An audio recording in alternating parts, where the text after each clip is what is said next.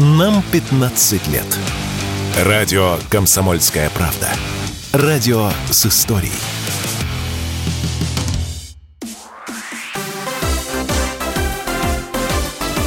Новости спорта.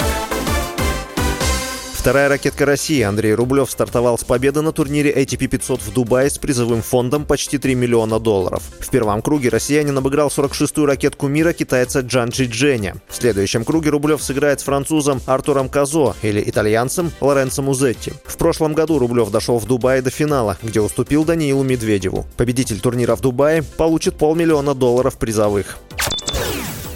Нападающий московского «Динамо» Никита Гусев стал лучшим бомбардиром завершившегося регулярного чемпионата ка ха эл. «Динамо» в заключительном матче регулярки победила цэ эс ка а со счетом четыре три в овертайме. Гусев записал на свой счет три результативные передачи и в завершении чемпионата имел восемьдесят девять очков, двадцать три шайбы и шестьдесят шесть передач. Лучшим снайпером сезона стал американский форвард омского «Авангарда» Рид Буше, который забросил сорок четыре шайбы в шестидесяти четырёх матчах и стал вторым бомбардиром сезона. Московская «Динамо» выиграла Выиграла регулярный чемпионат впервые с две тысячи четырнадцатого года.